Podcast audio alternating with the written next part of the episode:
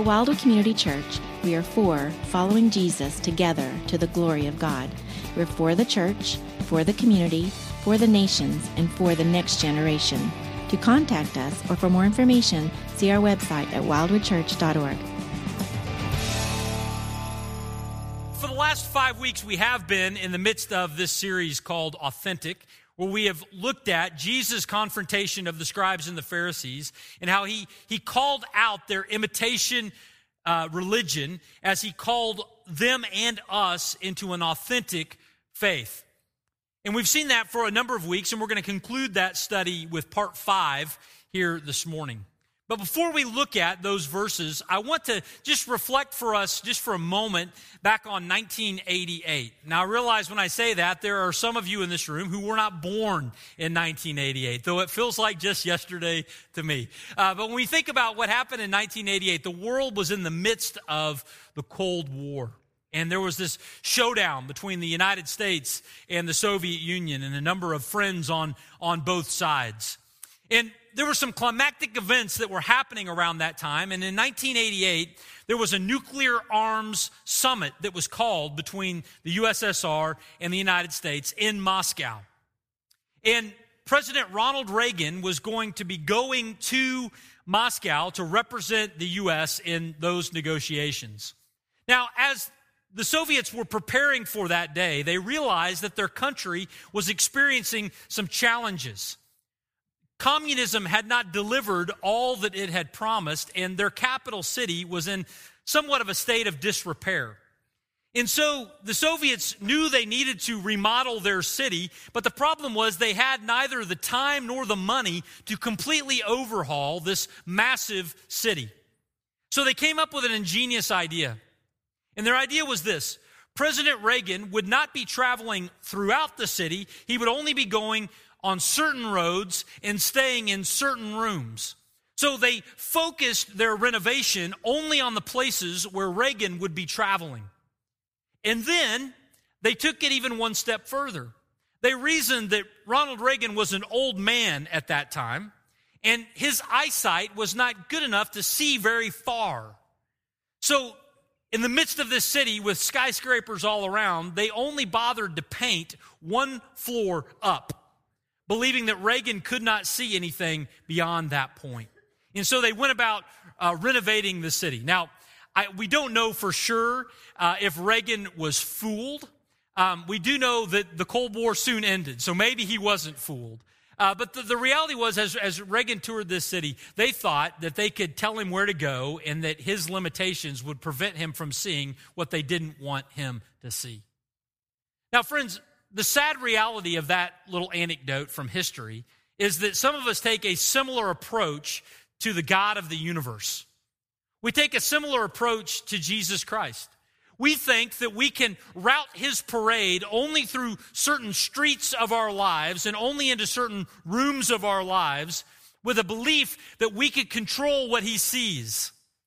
And if we could control what he sees, he might not see the depth of our sin. But Jesus Christ is not an aging president with failing eyesight. And we cannot tell him where he cannot go. Therefore, a similar approach to him will always come up empty. And the Pharisees found that out. In the first century, they had a religion that was designed to take people down certain streets and only look one story up. And if that was the case, they looked righteous, but Jesus saw through it. He saw through their religion and he, and he saw their need for a Savior. And he called out their imitation while calling them into an authentic faith. And friends, this morning, as we conclude our study by looking at the last four woes that Jesus pronounces on the Pharisees, uh, woe being a pronouncement of judgment. As we look at those last four woes that Jesus pronounces on them, my, my hope is that, that, we too would hear these and, and not stay hiding in our religion, but we would come out from underneath our religion, that we would run to the Savior and we would see His saving power at work in our very lives. We're going to see this today as we look at Matthew chapter 23 verses 23 through 36. So if you got a Bible, go ahead and turn there. I'm going to read these verses for us, and then after I've, I've read them, we'll, we'll back up and see three things today from those four woes about what it looks like for us to have an authentic relationship with God. Matthew chapter 23, Jesus is talking. He's talking to the crowds, he's talking to the disciples, but he also is clearly talking to the scribes and the Pharisees at the back edges in the temple courts. And this is what he continues to say Woe to you, scribes and Pharisees, you hypocrites, for you tithe mint and dill and cumin, and have neglected the weightier matters of the law, justice and mercy and faithfulness. These you ought to have done without neglecting the others. You blind guides, you're straining out a gnat and you're swallowing a camel. Woe to you, scribes and Pharisees, hypocrites! For you clean the outside of the cup and the plate, but inside they are full of greed and self indulgence. You blind Pharisee, first clean the inside of the cup and the plate, that the outside also may be clean. Woe to you, scribe and Pharisee, you hypocrite! For you are like whitewashed tombs, which outwardly appear beautiful, but within are full of dead people's bones and all uncleanness. So you also outwardly appear righteous to others, but within you are full of hypocrisy and lawlessness. Woe to you, scribe and Pharisee, you hypocrite! For you build the tombs of the prophets, and you decorate the monuments of the righteous saying, If we had lived in the days of our fathers, we would not have taken part with them in the shedding of the blood of the prophets. Thus you witness against yourselves that you are the sons of those who murdered the prophets. Fill up then the measure of your fathers. You serpents, you brood of vipers, how are you to escape being sentenced to hell? Therefore, I send you prophets and wise men and scribes some of whom you will kill and crucify, and some you will flog in the synagogues and persecute from town to town, so that on you may come all the righteous blood shed on earth, from the blood of righteous Abel to the blood of Zechariah, son of Berechiah, whom you murdered between the sanctuary and the altar. Truly I say to you, all these things will come upon this generation. Friends, in those verses today, we're going to see three things about what an authentic relationship with God looks like and what the imitation does. The first thing that we're going to see is this weight for others. Weight for others. Now, we see this in verses 23 and 24, in the first woe that Jesus mentions in this section that we just read. Now, what was happening was the, the Pharisees were majoring on the minors. They, they were taking secondary and smaller issues of theology and they were elevating them to issues of supreme importance, while at the same time neglecting the more important and more clear issues of God's law. Now, the example that, that Jesus uses for the Pharisees in this regard was their understanding of the tithe. Now, that word tithe is a word that literally just means a tenth. And the Old Testament law included commands to God's people to, to give a tenth of what the, the Lord had provided them back to uh, different areas. As a matter of fact, there were a number of different tithes that the Old Testament people would give as they would give contributions back to things related to the temple or to the nation of Israel, et cetera, et cetera. Now, in the first century, as Jesus approaches the Pharisees, there were a number of different views about how that tithe should be applied. And, and some of those views, uh, we might put them in, in modern terms in this way. Should I tithe off of the gross or should I tithe, tithe off of the net? Should I tithe off of what's on my W 2 or should I tithe off of also what I get for my birthday? I mean, how does this work, God? What, where do you want me to go? Uh, what's on the bottom line? How do I determine what I give? I mean, those were the kinds of things where there was debate. And specifically in the first century, it looked this way. Should I tithe only on the big issues of my crops? In other words, should I only tithe off of the grain that I grow in the field, the wheat? Or should I also tithe off of the herbs that I grow in my garden? Should I tithe only on the wheat or should I also give of that which God has blessed me with in terms of the dill, the mint, and the cumin. Now, in the first century, there were a number of different perspectives on this, and the Pharisees actually had, surprise, surprise, the most conservative understanding of this, the most radical. And their view was you tithe on all of it. So when they would give their offering, they would give of their wheat, but they also would give of their herbs. And they would do so in a grandiose way so that everybody knew just how spiritual they were. Now, what's fascinating is Jesus doesn't come to them and say, hey, guess what? You guys have got this tithe issue wrong. I want you to only give off of the grain. And he doesn't come to them and commend them and say, hey, you're getting this so right. Your position is so good. You ought to write a book on this topic because you guys have nailed it. No. What does Jesus do? While at the same time commending them for having a position on this secondary issue, Jesus calls them to respond in obedience on the obvious stuff, what he calls the weightier issues of the law. They, they, were, they were very meticulous in their application of the secondary, but they were missing the primary. Now, what does Jesus say were the primary things?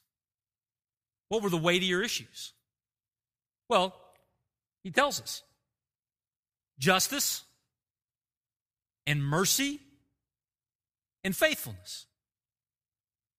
In other words, they had developed elaborate theological positions about how much they should give and where they should give and, and what, how it should go and those kinds of things, but they were missing obvious applications in the way that they treated other people. Justice means nothing apart from justice in relationship with another, right? Mercy means nothing apart from mercy extended to another. And when we think of the issue of, of faithfulness, I think he was getting at a relationship with God because this list of justice and mercy and faithfulness, do you know what it sounds a lot like? It sounds a lot like a very prominent Old Testament verse, Micah chapter 6 and verse 8. What does the Lord require of me but to do justice and to love mercy and to walk humbly with our God. Jesus here was, was, was talking about justice and mercy towards others, but a faithfulness or a humble, dependent relationship upon God. The Pharisees were really good at verses they could memorize and checks they could write, but they had not given God their hearts. They were not dependent upon Him, and they weren't allowing that dependence upon Him to transform the way that they were relating to others. When I say weight for others, I mean weighted in the way in which their faith was impacting their relationship with others. Now, it's important for us to see a real world example of this. Because when you think about what this led the Pharisees to do, it led them to take stands on, on secondary issues while missing major things. And, and what's getting ready to happen with Jesus is a great example of that. You know, when they arrest Jesus and they take him to Pilate's house for the trial, John chapter 18, verse 28 tells us what happens. You know what happens? The Pharisees go, We cannot go inside your house, Pilate, because that would defile us from public worship. But instead, we'll hand you an innocent man and ask you to kill him. That's the kind of, of hypocrisy that was happening with the Pharisees. They were majoring on the minors while missing major applications. We see that play out. Now, do we ever struggle with that? Do, do, we, do we ever struggle today as people who can have really developed and articulate positions on secondary issues while missing obvious applications? Friends, I think the answer to that is sure, right? Absolutely. It's possible for us to develop. Now, again, notice Jesus does not say don't have positions on secondary issues. It was absolutely appropriate for the Pharisees to have a conviction about how they would apply the principle of tithing. But Jesus says, don't do those things to the neglect of the obvious.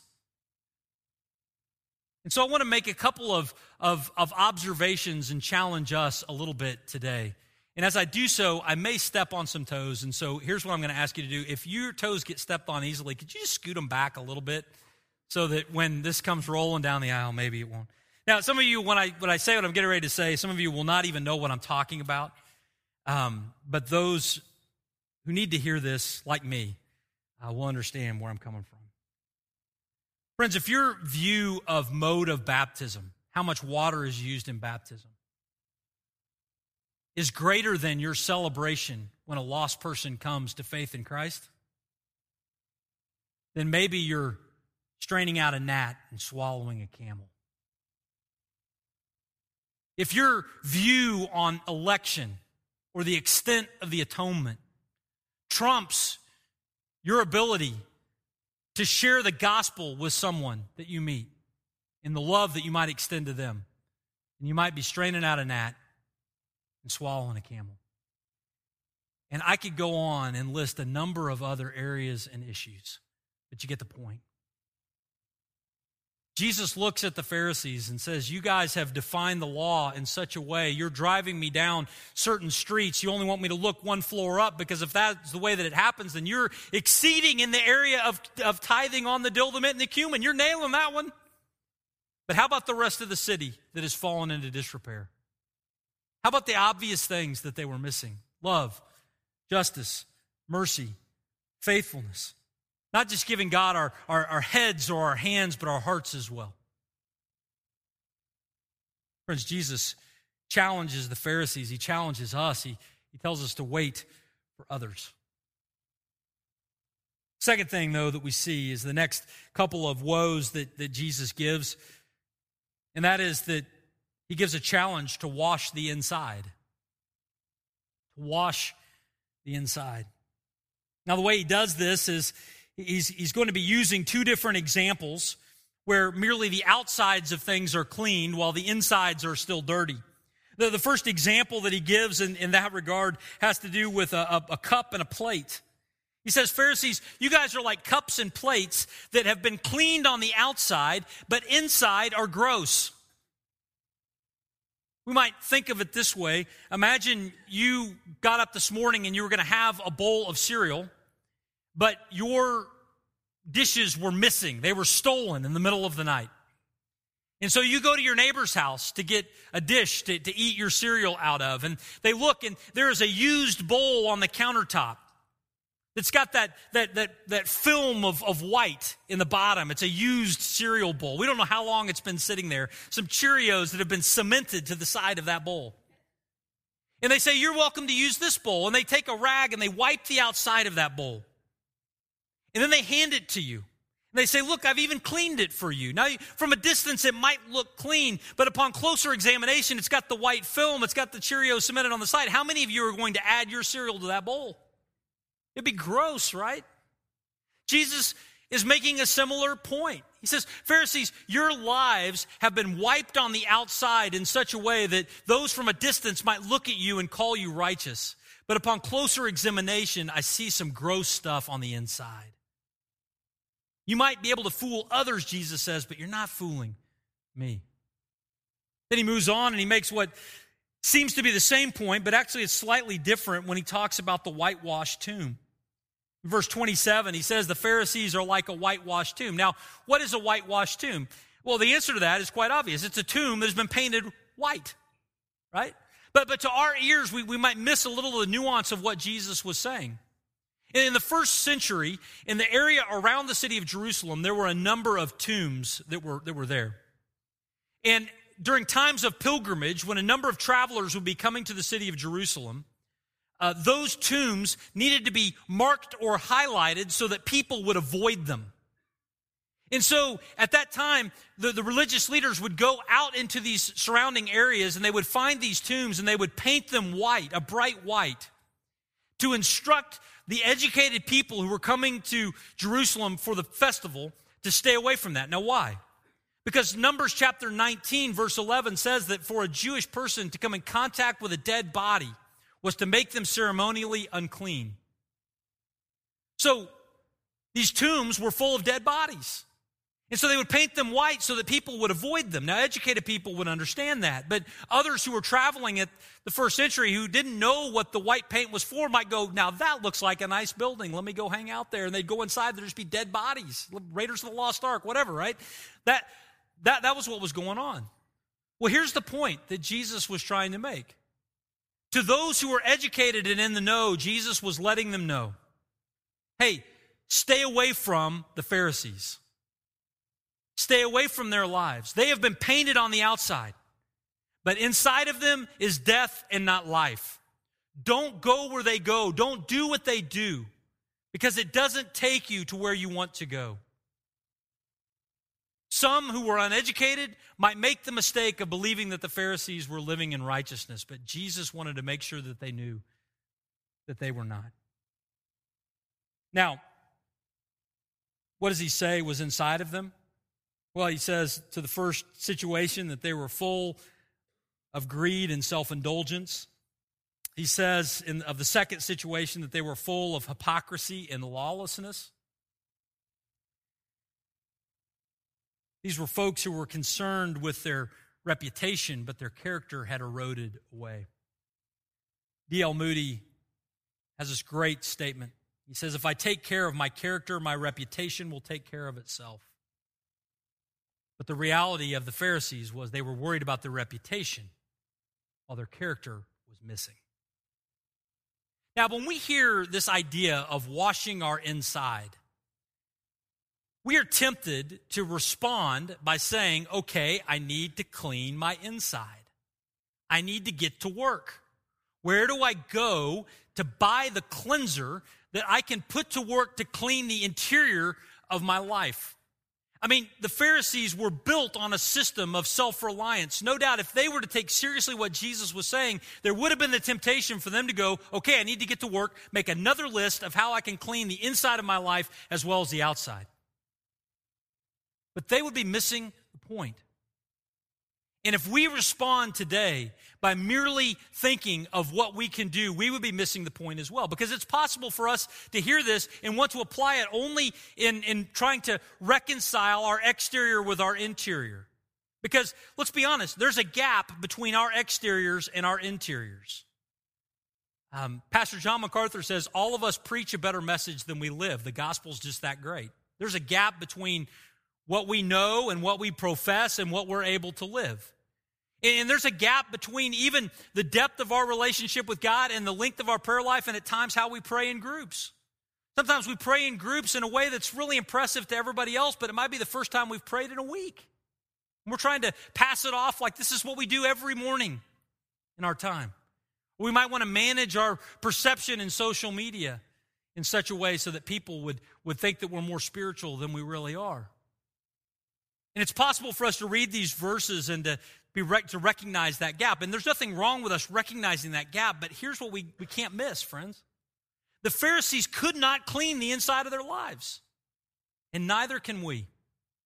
We cannot clean our inside. There is no bottle of Windex that we can buy that will clean our souls. We need a cleaner to clean our souls. That cleaner is Jesus Christ. He is the one who is able to enter into our lives and to transform us, to see those private hidden sins and to die for them so that they can be forgiven, to come into the interior of our life and to provide the provision of His Spirit so that we can worship Him in spirit and in truth and not just in the externals. Friends, we talk about washing the inside of our life. It is a task that we are not up to, but He nails it every single time.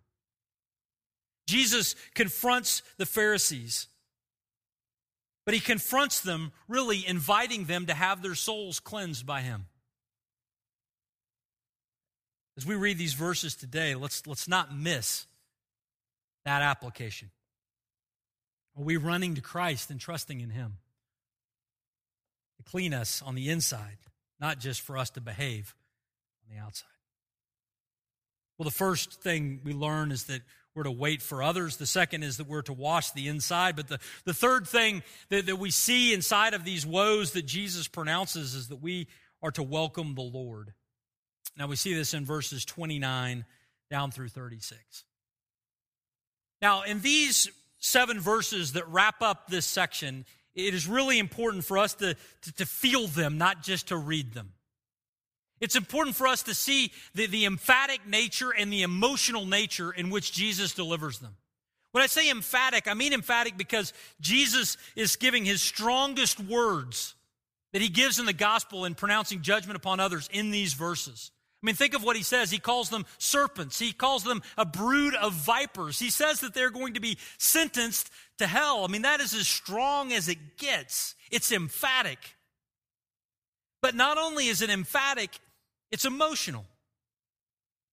The way that we have arranged these verses in, in terms of our study, we, we can miss that verses 37 through 39 immediately follow verse 36. Last summer, I preached verses 37 through 39. I think it's important for us to remember them in the context.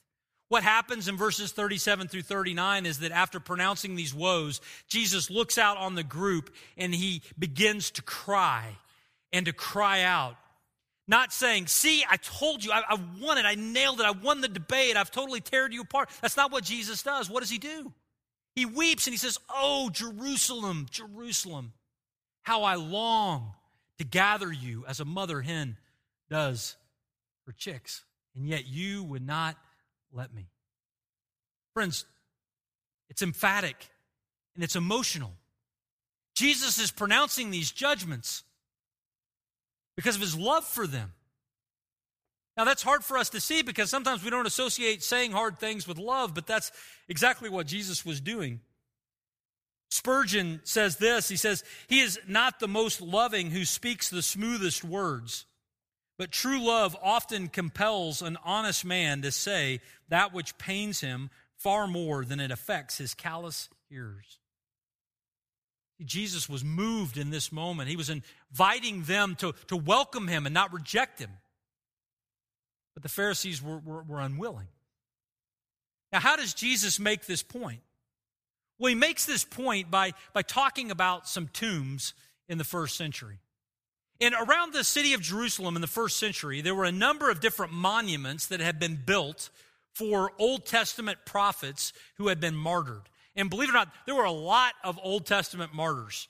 Uh, you know, so when God would send prophets, they were often rejected by his people. This is not a New Testament phenomenon. This was an Old Testament thing as well. From Abel all the way through Zechariah, from those mentioned in the, the, the book of Genesis, the first book, to those mentioned in Second Chronicles, the last book, the way the Hebrews organized the scripture, the last book of their scripture. There were examples of prophets that have been killed for preaching God's word throughout the history of the nation of Israel. And in the first century, the Pharisees come along and they want to convince everybody that they wouldn't have done that had they been alive. So how do they how do they try to make that argument? Well, they, they try to make that argument by building monuments for dead Old Testament prophets. One of those is, is this monument you see behind me. This is the tomb of the prophet Zechariah. Now, this is right outside the, the wall of the city of Jerusalem. I took this picture um, just last spring when I was there, and so this, this is still, still there to this day. But one of the things that's interesting about this tomb of Zechariah is that Zechariah is not there, nor has Zechariah's body ever been there. This tomb of Zechariah was actually built in the first century by the Pharisees. And they built this, this tomb, this monument, as if to say, hey, if we'd have been alive at the time of Zechariah, we would have embraced him, believed him, repented, and followed. We would not have been like our ancestors who rejected him and killed him. And they thought building this monument would be evidence that they were with Zechariah, not with those who killed him. But what's the problem with that way of thinking? In light of the context of this whole section, what's the problem with their thinking? No monument can hide the fact that the prophet of prophets, the king of kings, the son of God, walked up in front of them. And what do they want to do with him? Do they want to embrace him and welcome him? No, what do they want to do? They want to kill him. And by their actions, not by their monuments, by their actions, they are revealing that they are like those of their forefathers who rejected the prophets of old, not like the prophets themselves. If they were like the prophets, they would have recognized Jesus, the one that Zechariah spoke about, and they would have embraced him in faith. But because they were like those who killed the prophets, they built a monument, but they killed the Christ. Now, how does Jesus respond to that? I mean, he's going into this thing eyes wide open, right? He knows what's going on with them. He understands it. He calls it out. He knows they're getting ready to kill him. What does he do? He has presented the gospel and they have said no. He got to that point of the presentation and they said, thanks, but no thanks. How does he respond? Well, let's think about what he could have done. Son of God, he could have called down fire from heaven and consumed them immediately. But he doesn't. What does he do? Well, he talks about many more who will come and present this same message for the rest of that generation.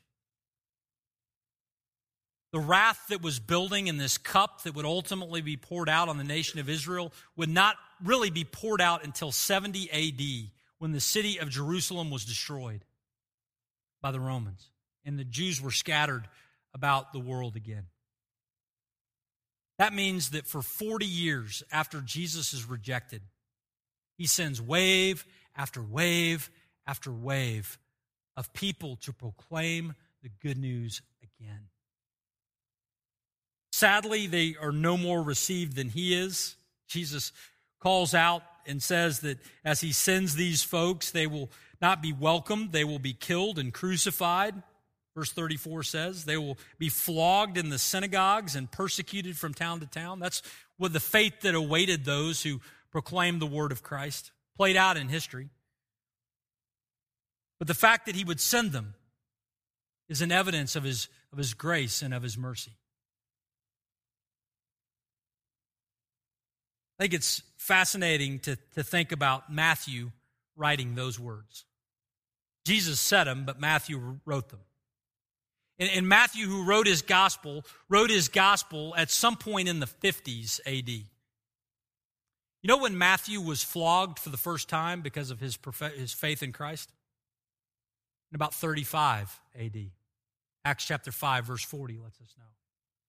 That means as Matthew writes down the words of his gospel, he does so with a back that is scarred from the beating that he has taken in Jesus' name.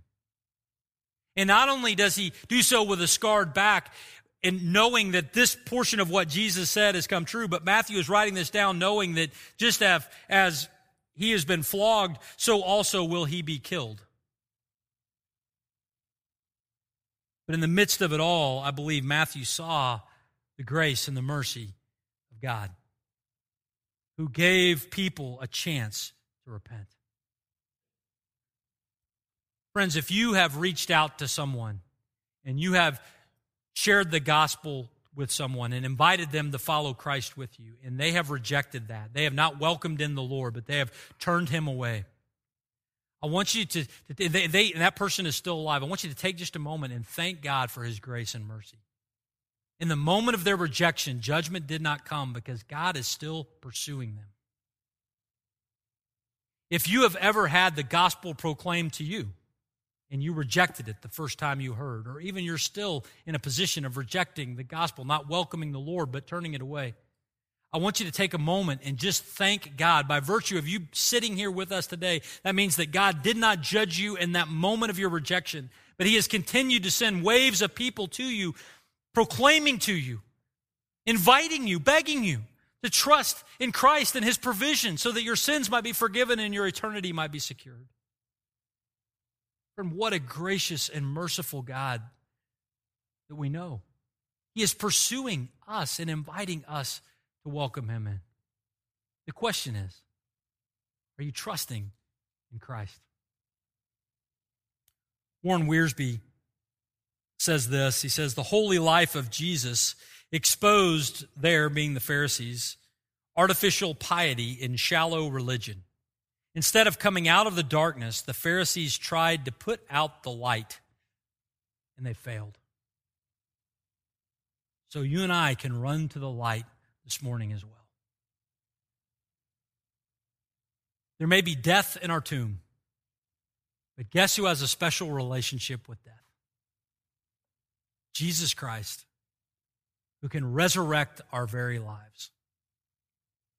Let's go before him in prayer. Father, thank you. Thank you for the opportunity to worship today. Thank you for the, the truth of the gospel. And I thank you so much, Father, as I, as I look around this room, I'm, I'm just moved at the reality that, that you have been so patient with each of us.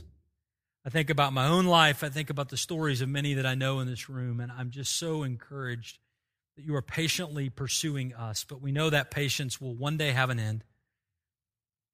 And so, Father, I pray that while we are in this generation, while we still have breath, while we still have life, that all of us would run to you, not just to tidy up our outside, but to, but to cleanse our inside as well.